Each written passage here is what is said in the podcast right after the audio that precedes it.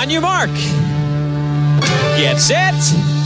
Go! You are listening to Ken Lavicka Live. Presented by FAU MBA and Sport Management Program. Turn it up!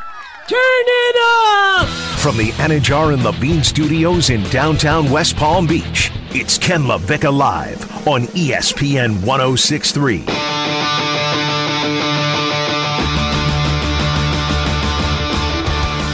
So now it's not just Jim Harbaugh. Now it's not just Doug Peterson or Brian Daboll or Leslie Frazier. No, it's also Sean Payton. How did we get to this place? Ken Lavicka Live Wednesday edition here on ESPN 106.3, free ESPN app, and on your smart speaker. Coming to you from the Anajar and Levine Accident Attorney Studios, downtown West Palm Beach, Phillips Point Towers, right off of the Intercoastal. Jeanette Javier, it's a Jeanette Wednesday. She is still heartbroken after the Buccaneers lost. $700 she spent to watch the Bucs get knocked out of the playoffs. Hey! Stop. They were down 27-3 to tie the game with a minute and a half left. And yes, the ending was miserable, but I would pay another $700 to witness a Tom Brady moment like that again. You know what? If you turn a 7 upside down, what it looks like? An L. Stone Labanowitz, Friday Night Lights, running things here until 2 o'clock on ESPN 106.3. Now, the Buccaneers don't have a coaching situation. I think we can all agree that Bruce Arians, he's going to be back. There's no talking Tampa. Yeah, no. He's not going anywhere. The discussion is surrounding Tom Brady. Bruce Arians is going to be back.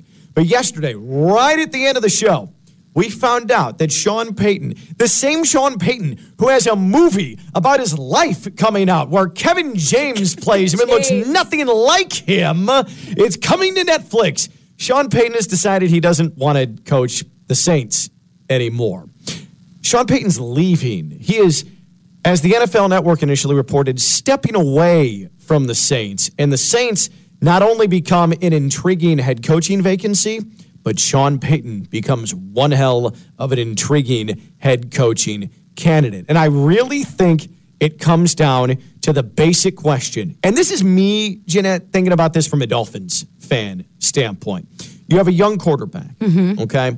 You have gone 3 straight coaches where you have handed the reins to a first-time head coach. Actually, 4 straight head coaches have been a first-time head coach. Whether it was Tony Sparano, whether it was Joe Philbin, or Adam Gase, or Brian Flores, and the Dolphins don't have anything to show for it. I know that Brian Daboll, the Buffalo Bills offensive coordinator, he's probably the hottest coaching candidate right now. Yes. Because that Bills offense is awesome. Josh Allen is awesome. Brian Daboll, I'm good with. I'd like to see the Dolphins pursue him. But, Stone, you remember what I said at the very onset of Brian Flores being fired. What was the requirement I was looking for from a Dolphins head coach?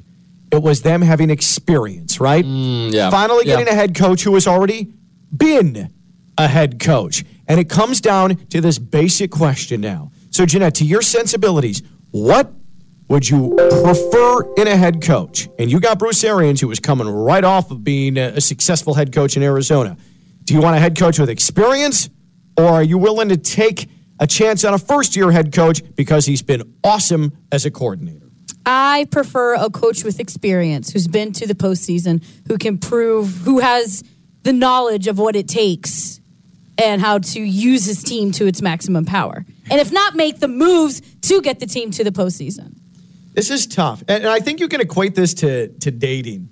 Like there's the experience factor. Let me just tell you a little bit about myself. Okay. And just so everybody knows behind the scenes, he put his hand out like he got something to say. Let me just tell you about myself, all right? Okay. When I first moved down here to South Florida, I was 22.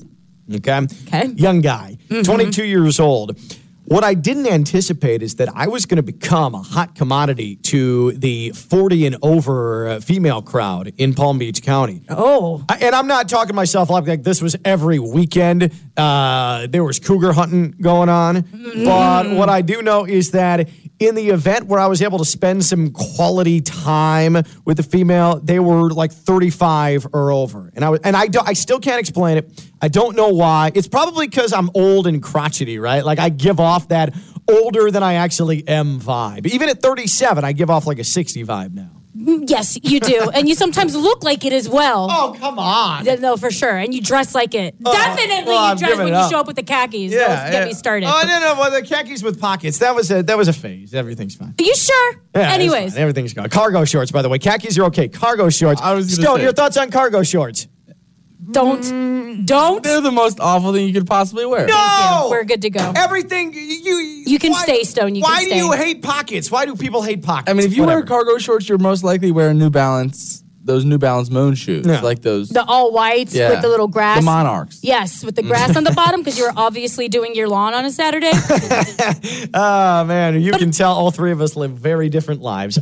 So I became a man of the older women, okay? And what I will say, and I found out very quickly, that I enjoyed as opposed to the 20-something fresh and new into the world, I enjoyed spending time with and hanging out with the more refined older woman than I did the newer. I'm out of college and I'm ready to flourish type of woman. All right? Is that what we sound like? Yeah. So I realized the benefit of experience then. I realized the benefit of someone who's been there, done that, who has lived life a little bit and learned experiences and learned lessons. And that's why I feel like an NFL coach, at least this cycle, the NFL head coaching search is like, me finding out that experience actually matters in interpersonal relationships and as an NFL head coach. If I'm the Dolphins, Brian Daboll, great. Hot. New to the coaching world, the head coaching world. He's out there for the taking. But I want a Doug Peterson, or I especially want a Sean Payton, or I want a Jim Harbaugh, someone who's even been there before. He's gone to a Super Bowl, and then he played around a little bit in college, and now he's back in a big boy world. And you know what? If I'm the Dolphins, I'm doing everything I can still to have experience, especially with Sean Payton back on the market. I think for the Saints, there's been... Sean Payton's done the same thing over and over, and there's such tradition, and they're so used to what he does. It would be such a drop-off for a guy, even if he's hot and kind of ready for this position. Like, it'd be such a drop-off for everybody in that organization to go from such experience to brand new that it probably wouldn't fit. It probably wouldn't work. Well, with the Saints, no. I don't think you go with a first-timer. Right. Like, I'm hearing Dennis Allen's name already pop up. I don't know if I love that. He was not a great head coach in Oakland. But the Dolphins, they need a coach who has been there before. They went through a rebuild with a Patriots, Belichick way, disciplinarian, and it only got them so far before he started to beef with the front office. So now you need to trust, though, if you're keeping your GM around, if Steven Ross is keeping his GM around, he needs to trust what the GM has built, and that it's time for a veteran to be able to carry them over the hump. A guy who has been there. Sean Payton has won a Super Bowl. Doug Peterson has won a Super Bowl. Jim Harbaugh has been to a Super Bowl. This is the type of Dolphins team that I don't think you're going to maximize if you go with a guy who's going to have the job for a first time. And going back to your dating analogy. Mm-hmm. Please do. Wouldn't you want somebody to take you to the nice spots who's already been there, take you to the nicer restaurants, know what to get on the menu, know which drink to order? Someone who is aware of the finer things in life. Yes, and a person like Sean Payton can bring that to the table. Yeah. You know what? That's a good point. That's a great analogy, and that's another thing too. Like if you're dating a younger person, I'm not just going to isolate this to man dating younger woman, but just dating a younger person, chances are they want to go to one of those places with the alcoholic slushy machines. The super loud music and the lights. Yeah, like all that stuff. Like, oh, look, my shoelace is glow in the dark. Like, I don't need that anymore. The hula hoop that randomly pops out of nowhere. Yeah, exactly. I don't need to go to a place that has a surfboard with a fake shark that is bitten part of the surf. You know, that's where young people right on out. Top of a bar with a bunch of people dancing. Yeah, I'm not talking about from personal experience. No, like that's what you're getting with Brian Daboll. It's exciting. It is. It's hot. It's cute. Hot. It's fun. It's like, man, they're young and virile. Awesome. But at some point you hit an age where you want to sit down. You want to put a cloth napkin on your lap. It's exhausting. Yeah, you want candles. That's what, and you want a quiet dinner. And that is where Sean Payton comes in. Mm-hmm. But Sean Payton also has the ability, if you want to go dancing, he's still got that mindset where he'll get a little weird. He'll get a little unique. We've seen his dance moves before. He'll get a little outside the box. Absolutely. Like Sean Payton, that's good. All right. Doug Peterson.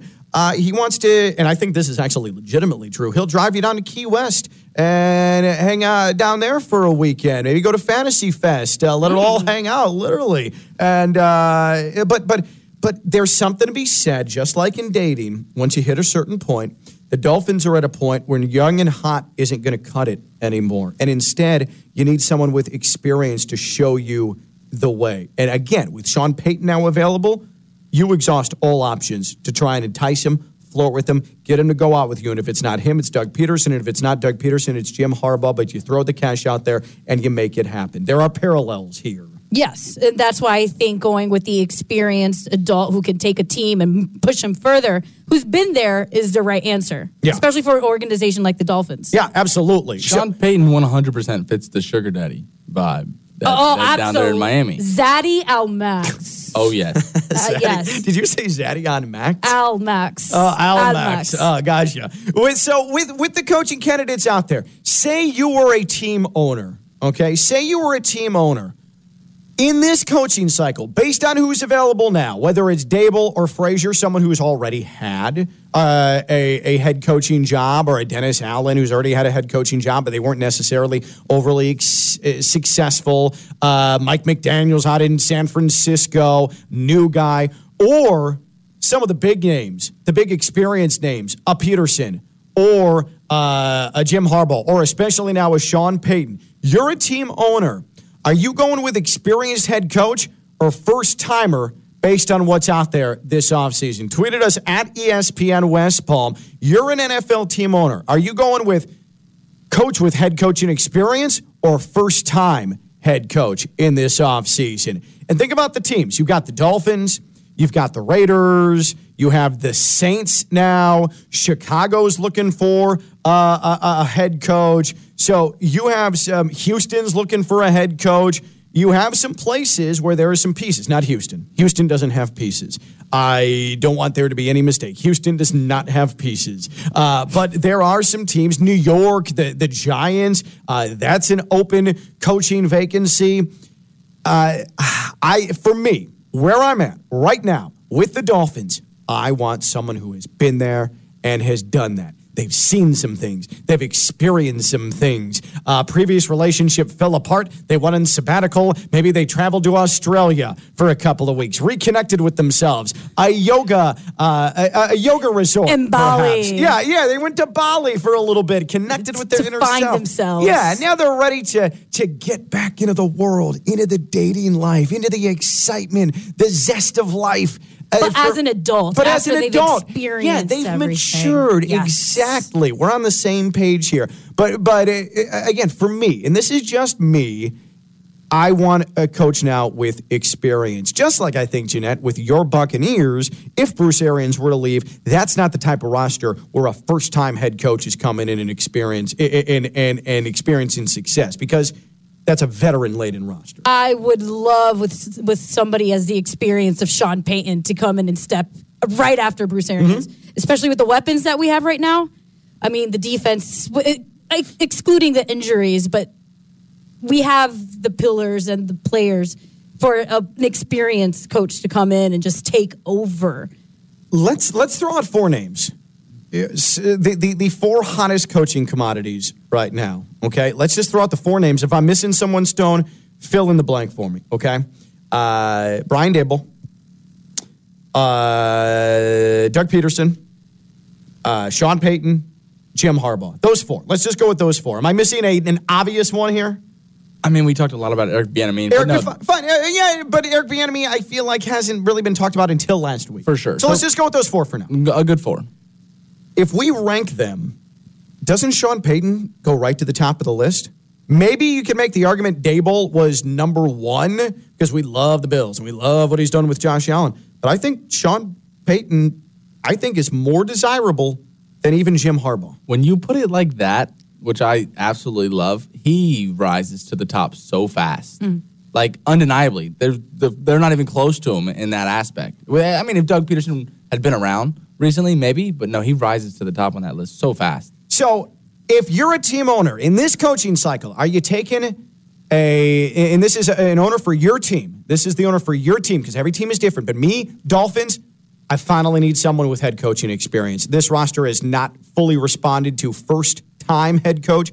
I want a guy with experience. You're a team owner. You're an owner of your team. Are you looking for a coach with head coaching experience or a hot first-timer? Also, how are you ranking the coaching candidates? Tweet at us at ESPN West Palm because I say Sean Payton, now that he's available, he is tops on the list if you can entice him to come to your team. He is the top coaching candidate out there. Again, tweet at us at ESPN West Palm. Ken Lavicka Live presented by the FAU MBA Sport Management Program. Talk about experience. Yeah, the FAU MBA Sport Management Program. They have it. 22 years, in fact. Now, that is veteran leadership. Dr. Jim Reardon's been the man in charge in that time. And all he does is send his students into the sports industry, preparing the sports executives of tomorrow. It's the FAU MBA Sport Management Program. Sign up for classes now. Summer semester 2022, fall semester 2022. The FAU MBA Sport Management Program, fau.edu/MBA Sport.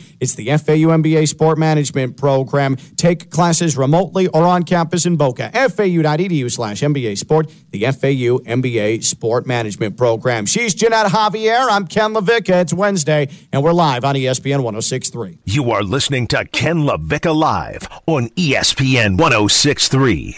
Here's Ken Lavicka.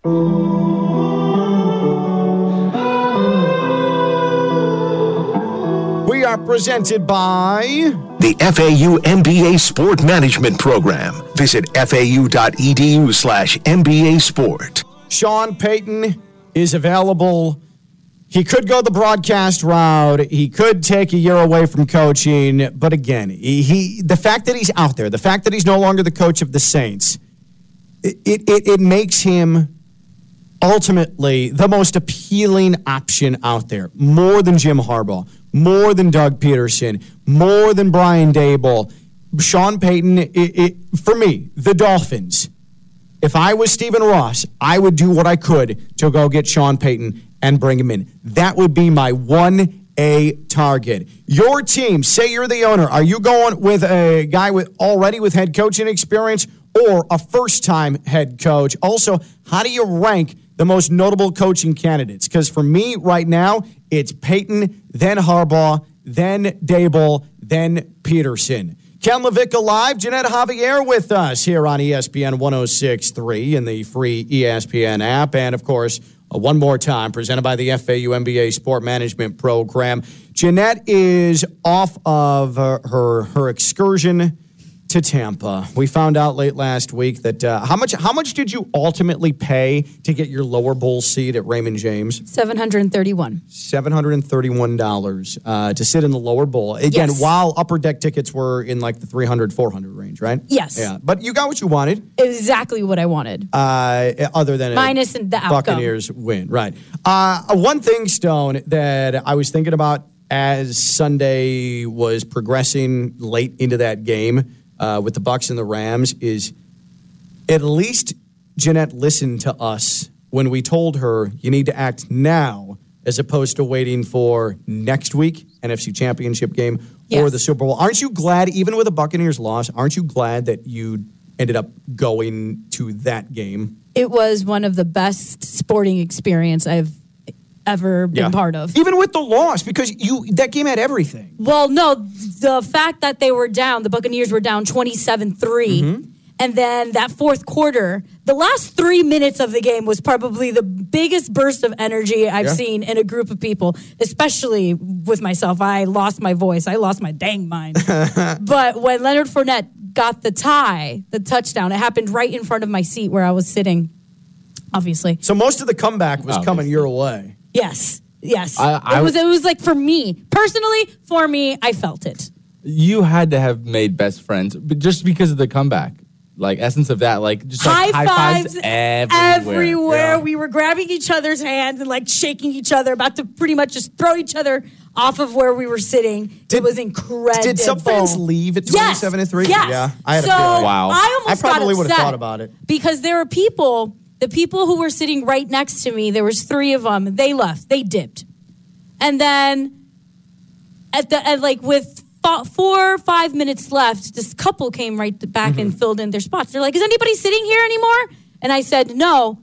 And I looked at them and I'm like, where'd you guys come from? They're like, we're from the upper level. I wanted to be like, people, get out of here. Oh, listen to this. If you only knew. So instead of appreciating the fact that someone's on the come up for the final moments of the game, Jeanette, because she's the one who decided to open up her wallet, $700. The one who almost sold her car. It was running to sell her car. I almost started to GoFundMe, too. Yeah. Remember this. With ESPN West Palm running it, by the way. But she's the one who, under her own volition, decided to pay $400 more than she needed to because she wanted to sit in the lower bowl. And she's going to hate on people who are trying to sneak in the lower bowl on that grind that she wants to say she's on. Absolutely. No, what also, the fact that they didn't trust the team enough, that did not think that Tom Brady down 20-3 in the Super Bowl could come back. You didn't think he couldn't do it again? But you're mad at the people that left those seats open. No, I'm also mad at the people who thought they were going to leave and then saw the seats right next to me who were double the price, and they're like, the Buccaneers are coming back and they're about to win. I guess I'll watch the game again. No, walk your butt out the stadium where you were about to go. You think they were already on the ramp and then they saw what was taking place and decided to just find an empty seat. That's exactly what happened because that's what they told me. They're like, they saw they were tying. And I'm like, you didn't try. You don't deserve to get the heck out of here. So Jeanette's not being as elitist as we thought. I'm still humble. I still have my moments. I'm still a humble. #humble. Jeanette, going to the Buccaneers loss, she wanted to see Tom Brady for a final time potentially. Again, last week, maybe I should go to the NFC Championship. Maybe I could go to the Super Bowl. No, Jeanette, go see the game against the Rams. And now you're glad you did. Now, I want to, if you could, Stone, let's find Tom Brady. We discussed this yesterday with Theo and played this. Tom Brady with Jim Gray on the Let's Go podcast. Tom Brady's on this every single week, and he was asked about his future. What's next? What's he going to do next season? Just listen closely to Tom Brady. And I want you to then tell me what you think Tom Brady is going to do next season, if you're going to see him again in a Buccaneers uniform. Let's just keep torturing her. Okay. Here you go, Jeanette. All right, here, G. Thank you. Know when I know. And it's a day after the season. So I think for all of us, we can all decompress a bit. It's been 6 straight months of football, every day consumed by day in and day out football. And I think now it's just some time to spend some time with my family and spend some time with, my kids. And, hello. Hi, Vivi. I can't hear you. Said hi, Vivi. Hi. It's my little angel. Biggest difference now that I'm older is I have kids now too, and I care about them a lot as well. They've been my biggest supporters. My wife is my biggest supporter. It pains her to see me get hit out there. And, she deserves what she needs from me as a husband. My kids deserve what they need from me as a dad. I'm going to spend a lot of time with them and, figure out in the future what's next. Does that sound like a guy, Jeanette, that you're going to see playing at Raymond James Stadium next year? No. Yeah. No, the fact that he was able to call out the small details, getting hit for 6 months straight. My wife. Because someone's been telling him every damn day, I'm sick of you at 44 years old getting beat up every single week. It's the fact that he was able to point out the smaller details at a quarterback whose football is on the main side, which it's Tom Brady. If football were the main subject in his life, the main I guess, number one priority. All these little things that he mentioned shouldn't have come up. This isn't 28-year-old Tom Brady. This isn't even 37-year-old Tom Brady. This is 44-year-old Tom Brady. Your priorities change as you go on and on and on and on. I'm still 7 years from 44, and I can tell you right now, I don't know how he is even able to take a football field. Like, I'm lucky if my lower back isn't hurt when I get up out of bed every single morning. And I would love – he still has 1 year with the Buccaneers. Oh, he's still under contract. Yes, so I would love to see him in a Buccaneers uniform. Yeah. But after that piece of audio, I don't think so. But this is the thing. This is why you did the right thing, because both Stone and I sort of... I mean, it's not like we outright predicted, but we said it was going to be a tricky matchup. Mm-hmm. I did think the Buccaneers were going to win. They didn't, but it's what we were telling you. You can't take anything for granted. And... I think a little bit, were taking Tom Brady for granted because you just thought, hey, Tom Brady will be in the NFC Championship game. Tom Brady, he'll be in the Super Bowl, be out in LA. I'll see him there. Aren't you glad that you checked your Bucs ego at the door and just decided, let's do it over the weekend? I don't say this often, so I'll say it now. You guys were right. Yeah. Both of you were definitely right. Bingo. Were you? I know when we talked to you yesterday, we gave the welfare check to Jeanette, it really NFL pulled me line. Through. Yeah. It really pulled me through. Thank you both. Were you? I mean, how depressed can you be though after your team won the championship the year before? Was it more hangover or depression yesterday? It was a terrible mix of both.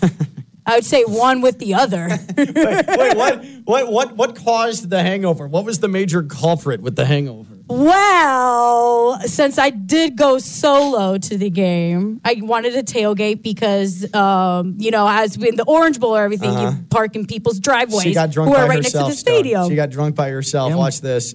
I'm wondering how that tailgate went. This is going to be yourself, but go ahead. Yeah, please explain how this took place. So I parked at a person's house. A random person's house? As you know, sometimes when you go down in Little Havana, like $5 no blocky. The Orange Bowl, exactly. Okay. Here's a $20 bill. Don't mess with my car. But the only thing I went with a public sub and a six-pack of seltzers. Jeanette knows how to live, man. That's proper. Right? Man. Jeanette tailgating with a public sub and a six-pack of seltzers. Let's go. That's so proper. And what kind of four-pack of Bud Light, because my move is if I'm at a tailgate and I don't know where I'm going, like, hey, here's a four-pack of beer. Do you mind if I join your tailgate? It's all strategy. And then barter. And then I keep the seltzers to myself. I'm a professional at this. This is not my first rodeo. That is, okay, I need to say something. That is legitimately impressive. Thank you. Like, that is, I would not expect that. That is really good forethought. I wish you would do that with this show. That's amazing. Give me in detail, like, what you're looking like walking up. Are you, like, pub sub underneath the armpit? Yeah. Are you holding, like, seltzer, a football? Like, how is this working? I had one of those styrofoam coolers. Those $5 styrofoam coolers, 10-pound bag of ice in there. You know, you put the... Damn, man. Put everything on the bottom, put the ice up on top. I had to carry the styrofoam cooler with both of my hands, and then I put the public sub on top. So I was kind of like waddling through the tailgate with my styrofoam cooler. You got a good workout? Sub. I did, which was much needed because I enjoyed all seltzers. It was a good calorie burning before you wrecked your body. So it was a seltzer-induced hangover. Yes. Ooh, I didn't know that was possible. Two, I can't imagine that feels very good. And I had a beer inside the stadium. Okay, well, I don't know if that put you over the top. I'm sure the six seltzers probably were the main idea with that. It was the last call at the stadium, too, at the end of the third quarter. Oh, so you felt like, well, things were going poorly. Exactly. Yeah. Exactly. That's the way I last call, that's the end of quarter number 3. Things weren't looking good going into the final 15 minutes there for the Bucs. It was after that the Rams started puking on themselves, and all of a sudden Brady was back. But that had to be, even though they came up short, that had to be a thrill seeing a signature Brady comeback materialize right before your eyes. It was one of the craziest minute and a half moments of sports I've ever experienced. That's legitimately how long it took. It was like a minute and a half because the Rams were like, fumble, and then Brady's touchdown. And then Leonard Fournette ties the game, and then 30 seconds later, you see Matt Stafford throw this beautiful pass, and everybody can say it was beautiful because it was stunning. Pass, yes. And then you see Cooper Kupp on the other side, and all of us, all you heard was a big, yeah, because you know it's over at that point. Absolutely, and then you pray for a blocked field goal. But how rare are those? Right. Especially from that distance. That's the thing. It turned into a chip shot. It was just a chip shot in that spot. All the videos that I saw, everyone's going, false start, just like anything. Yeah, and grasping. Fumble the snap, anything. Holding, like something, yeah. But you're right, though. It was Stafford let that go, and it was just beautiful. And you see Cooper Kupp for a while standing by himself. I'm sure you're just like, well, crap. There was a moment where a bunch of us fans turned on the Buccaneers. We're like, where was the defense? There was anger. Where were you? Yeah, anger. How dare you? This offense, Tom Brady does it again, but in typical Tampa Bay Buccaneer fashion, we always got to remind ourselves where we're from. Typical Buccaneer fashion, even though we won the championship last year. Like, th're trying to revert back to them not being in the Josh Freeman days. Yeah. Jameis, why? Why? The ghost of all of them still exists in these walls. 2 years running with the best defense, or the best rush defense in the NFL. Yeah. No. Oh, why do you always do that? You obviously live there depressed, and it sucks, and your team faces heartbreak, but I think ultimately what you're going to look back on is the fact that you did it, and you pulled the trigger on going to that game, and Stone and I... We laid it out yesterday, and you agree with us now. Like, we definitely think this is it for Brady. I haven't heard him talk like that at any point in his career. You saw Tom Brady's last game. The outcome's not going to matter. When you tell people 30 years from now that you were at Tom Brady's last game, that is going to be the significant part of that story. You did something awesome over the weekend. I'm about to cry, I'm getting emotional as you're telling me this. It's absolutely, you don't recognize it while you're in that moment. You're just more like, okay, let's win the game. How dramatic it was, but all of the aftermath of again, Tom Brady potentially retiring and the conversation and that audio that we just played. It's kind of shocking. It's kind of a beautiful thing, though. It's very poetic. If you think about it, it is poetic. It's poetic that Jeanette, with her 6 seltzers and 4 Bud Lights, saw Tom Brady in his final game. And my pub sub. And your pub sub. I don't know how the dots connect, but it's a beautiful thing. It was perfect. It was stunning. You know what, though? You know why it's a beautiful thing? Because that's about the most prototypical Tampa tailgate that you're going to find. Jeanette is pure Florida woman through and through. Tailgating by herself with a pub sub, right? And a 6-pack of seltzers and a 4-pack of Bud Light to barter to get into someone else's tailgate. You're right. The only thing you needed was a live alligator hanging from your neck. One of those tiny little alligators. I looked absolutely ridiculous, too, because with the money, my budget was $1,000, so I had $300 to spend on myself. So you see me with all my Tampa Bay Buccaneers gear. I bought the creamsicle hat. I bought one of those foam hands. You bought a foam hand? I bought it for my mommy so she can feel part of it. This is definitely a full-fledged Florida woman tailgate. They're TB12 towels, so I bought some of those too. I looked absolutely ridiculous, yet stunning. Let's not get it twisted. The only thing that would have made it the most prototypical Florida woman tailgate is if after the game she just went and hunted a python in the Everglades. Ken Lavicka live, Jeanette Javier here on this Wednesday on ESPN 106.3. I'm really, though, in all seriousness, I'm glad you were able to go to the game, and I'm glad you made the right decision because you, in retrospect, certainly made the right decision if you wanted to see Tom Brady one more time. And that was the whole point of this. Yes. We're seeing Tom Brady one final time. You're welcome. Yeah, Stone, please give Stone credit. I already did. I already said you guys were right once. You want to hear it again? Yes, please. It ain't going to happen. I already said it. Ooh. I was excited. Yeah, that was pretty exciting. Stone Labanowitz, Friday Night Lights. Jeanette Javier. I'm Ken Lavicka. More after this. We're live on ESPN 106.3. We're presented by the FAU MBA Sport Management Program, FAU.edu/MBA Sport, 22 years guiding the sports executives of tomorrow. Yesterday, talked about the death of the turnover chain. R.I.P. We'll forever miss you, turnover chain. And listen, I am okay one way or another with it existing.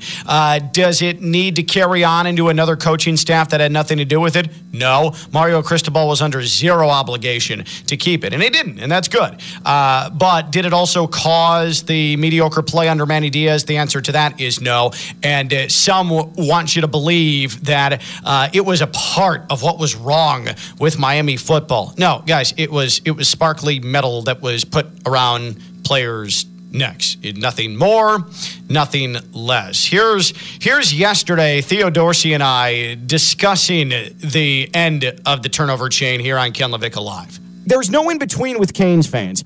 It's one extreme or the other.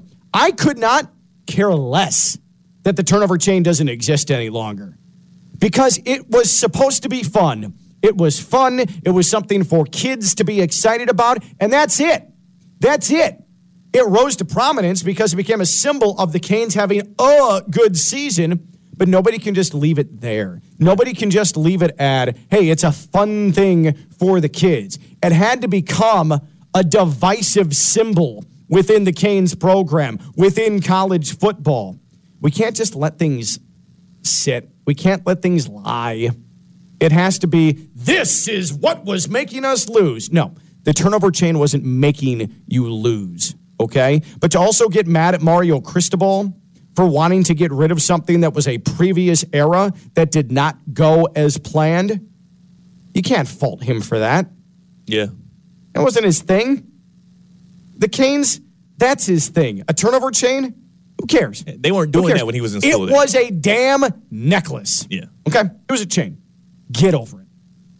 Yeah. Get over it either way. And as a Canes fan, as a guy who has supported and loved these Miami Hurricanes, but also very sensible in knowing that we are not what we used to be, I kind of feel like I didn't even think about it when Cristobal took over, but now that I sit back and look at it and they've already announced the decision, it makes total sense. Like, the turnover chain was Manny Diaz's thing. Mm-hmm. So he started it as the DC under Mark Richt. Mm-hmm. He kept it because he got elevated to head. Well, I guess he didn't get elevated to head coach. He left for Temple and came back. Yeah, he took 5 minutes in Philly and then came back. So, but when he became head coach, of course he's keeping the thing that he brought in Rose as the thing that became a trendsetter. Yeah. And then when he leaves, especially with the program being what it's been, why would they keep that? Also, it's kind of like the dab. Remember the dab? Yeah. The dab was a great, you know, dance and to celebrate. We used to dab in the club all the time, kick it, dab, all that. It was fun. And then when everybody just started doing it. Well, hold on. Let me correct you. I'll say it.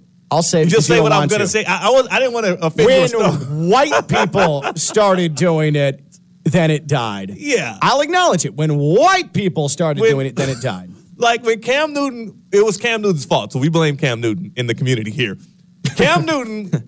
He had his MVP season right as the dab, but you know, the dab rose to prominence, and then Cam Newton has his MVP season. Yeah. He's dabbing after every first down and touchdown. And then white folk everywhere were like, hey, I would like to do that. Well, let's co-op that. I'm a dab as a teacher in school. Principals are dabbing, and we got, you know, it just became a craze, and then it became like not so cool anymore.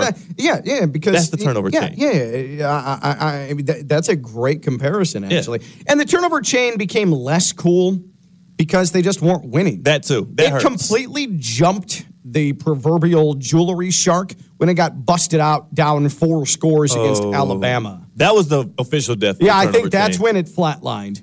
When they broke out the turnover chain down 4 touchdowns against Alabama in the season opener, where they like you said they laid flat from the kickoff. Oh yeah, sleepy time. And then when in that same game on national television, they broke out the turnover chain, still down a lot of points, and then it had to be taken off because the turnover got overturned. Yeah. They had to. Yeah, not only did they break it out down 4 touchdowns, but then it also had to be put back because it wasn't actually a turnover upon review. That has to go down. In all of my years as a Canes fan, I've never been so embarrassed. Yeah, that's like cringy. I can't believe that just happened. You're right. It had to be put down. It had to be put down. It's like when your dog has a stroke and it can't walk anymore, and it hangs on for another 3 months, and then you're like, you know what I'm doing here is inhumane. At that moment, the turnover chain needed to be put down. It had to happen. It needed to be ended. And so, to me, mercifully, Mario Cristobal has put it down. Now, here's what I'm curious about, though, because Canes fans, we know this, and I like the Canes. I want to see the Canes win. But I'm also very realistic about Canes fans. They live in the past more so than Dolphins fans, which is hard to do. There is no college football program That fan base lives more in the past than Nebraska? The Canes. Nebraska. I don't know. I mean, they don't do it as loudly. Plus, you live in South Florida, so I get it. You're right. Nebraska's up there. Yeah. Nebraska's up there. But, like, the Canes, they live in the past. That's it, yeah. That's and they like to attach themselves to swagger. Yeah. They like to attach themselves to flash, to glitz, to all about the being audacious about what they are. Mario Cristobal doesn't seem to be interested in any of that. There isn't, like when Manny Diaz took over, assistant coaches floating down Biscayne Bay in yachts. There isn't turnover chains. There's not this bling. There's not that flash. But Canes fans got their guy. They got their Mario Cristobal. They stole him from Oregon, and he's come back home. But he doesn't appear to be interested in what many Canes fans think makes the Canes great, and that's the swagger. How much equity is he going to have if it truly becomes a little bit of a retooling, and it takes a couple of years, and they don't have the accoutrement that Manny Diaz had, the shiny bling? Yeah. How patient is already the most impatient fan base in college football going to have for him? Well, I think it doesn't have to be him. Like, I think he's playing it right, because if he's tried to do all of that rah-rah and try to be somebody he wasn't, he'll be faking the funk, and not only us, but the recruits that he's trying to bring into Miami would see that. He needs to allow the players establish what that culture will be when it comes to being iconic or whatever. You know, if they want to have that kind of thing go on, it doesn't need to come from Mario Cristobal. It could be a player-led thing, but he just wants to win football games, which I get, and I'm happy about. Mark Richt wanted to do both. I mean, not Mark Richt. Manny Diaz wanted to do both. He did, and he came up well short. He failed in both. Yeah. Canes fans, are you mad that the turnover chain is dead? 888-760-3776. 888-760-3776. I do also roll my eyes a little bit at Alex Mirabal. We got rid of the chains. We're here to play football.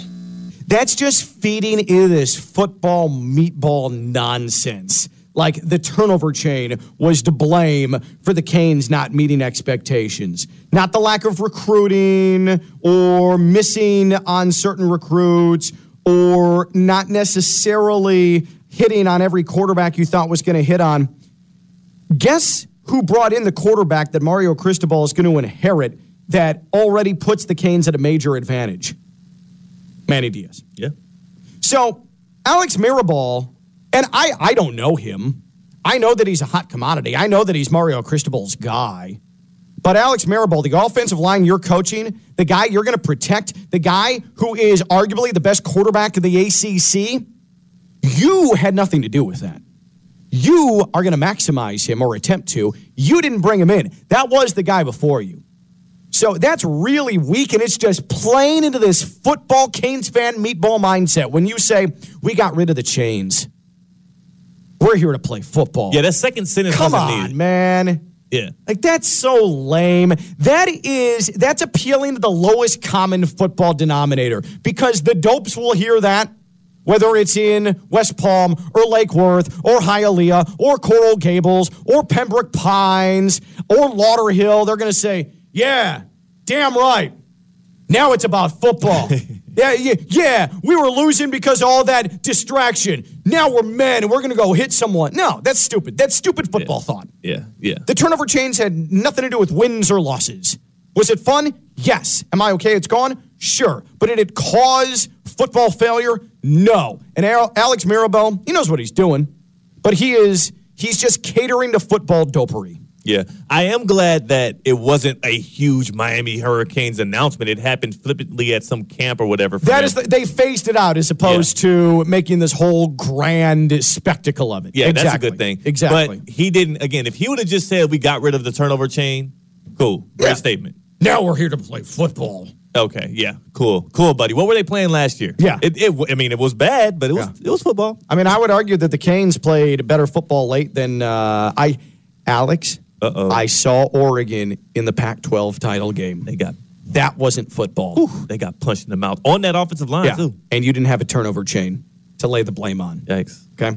So again, all of that yesterday, Ken Lavicka live, myself and Theo Dorsey discussing the turnover chain going bye-bye. We asked on social media, and I wanted to get to these today because it really did fill up. We asked on social media, Canes fans, are you upset that the turnover chain is dead? Mike G replies, wrote this to a Canes friend this morning about the chain being gone. If I were you, I'd be excited. Time to move on from the swag era. That bleep isn't ever coming back. Good memories, but none of the recruits were even alive for the best Canes season in history. Yeah, that's fine. I don't think you need to move on from the swag era. Again, how a team conducts itself, how confident it is, doesn't have any determination about how it plays on the field. It just makes you look fool if you don't have the talent, if you're not good enough and you act overly confident. But that has nothing to do. I'd rather have the personality of my team confident than meek. The problem with the Canes has been they're trying to echo, they are trying to mirror the way that the team conducted itself when it had Ed Reed and Ray Lewis and Greg Olson and Jeremy Shockey and all of the stars and the national championship teams, Sean Taylor. And they just don't have that. Mr. Bill tweets, yes, I'm upset it's dead, but not enough to argue about it. These Gen Zoomer fans wouldn't have lasted 5 minutes in 1989. Coach Clark tweeting whether or not he's mad that the turnover chain is dead. It was cool for a brief time, but it needed to go away. Things like that are more suited for Pop Warner, not Power 5 college football. I mean, perhaps, but most Power 5 teams then invented their own version of the turnover chain. David Bolin, I'm not particularly upset. It was a gimmick and it didn't do anything to improve play on the field. It's pretty reasonable. It didn't. It definitely didn't. Did it provide a brand? Yeah. Did it provide something to rally around? Sure. Did it improve the play on the field? I mean, unequivocally, no. Taps tweets, the turnover chain was embarrassing, like a drunken guest who stayed too long. Good riddance. Gabriel Viana Pyers, it sucks because plenty of teams have their own celebration thing, and people want to blame the chain for the Canes being a bad team. Yeah. That's stupid. The chain had nothing to do with the Canes being bad or being disappointing or not meeting expectations. And anybody who insinuates that or especially outright says it, they're just not thinking rationally. Don Heron tweets, that bleep is played out and copied to death already. Well, because it got copied doesn't mean that you get rid of it. The fact that it was mimicked and recreated in so many other schools, that should be flattering. Miami continues to be a trendsetter. I would take that as a compliment. It's a good thing. King Trey says, it was time for the turnover chain to go away. I'd rather win. Yeah, that's reasonable. That's totally reasonable. Roger T. No, I'm not mad at it. It had run its course. And Rashawn says, no, it is not upsetting that the turnover chain is dead. So I think that most fans are being fairly rational about this. But I did stumble upon yesterday this following tweet about the turnover chain. And it is what I suspected was going to happen. This was so obvious what was going to happen. I want you to listen to this because it's almost laughable. It is pretty ridiculous. Michael Villa tweets, I absolutely love that the turnover chain is dead. Turn them into men, Mario. Yeah, the turnover chain, it's what was keeping the Canes bad. Now that the chain is gone, the Canes can play like men. Dumb college football fan thought. It just is. Ken Lavicka live here on ESPN 106.3. We have a lot more to do here on this Wednesday. I'm Ken Lavicka. I'm live on ESPN 106.3.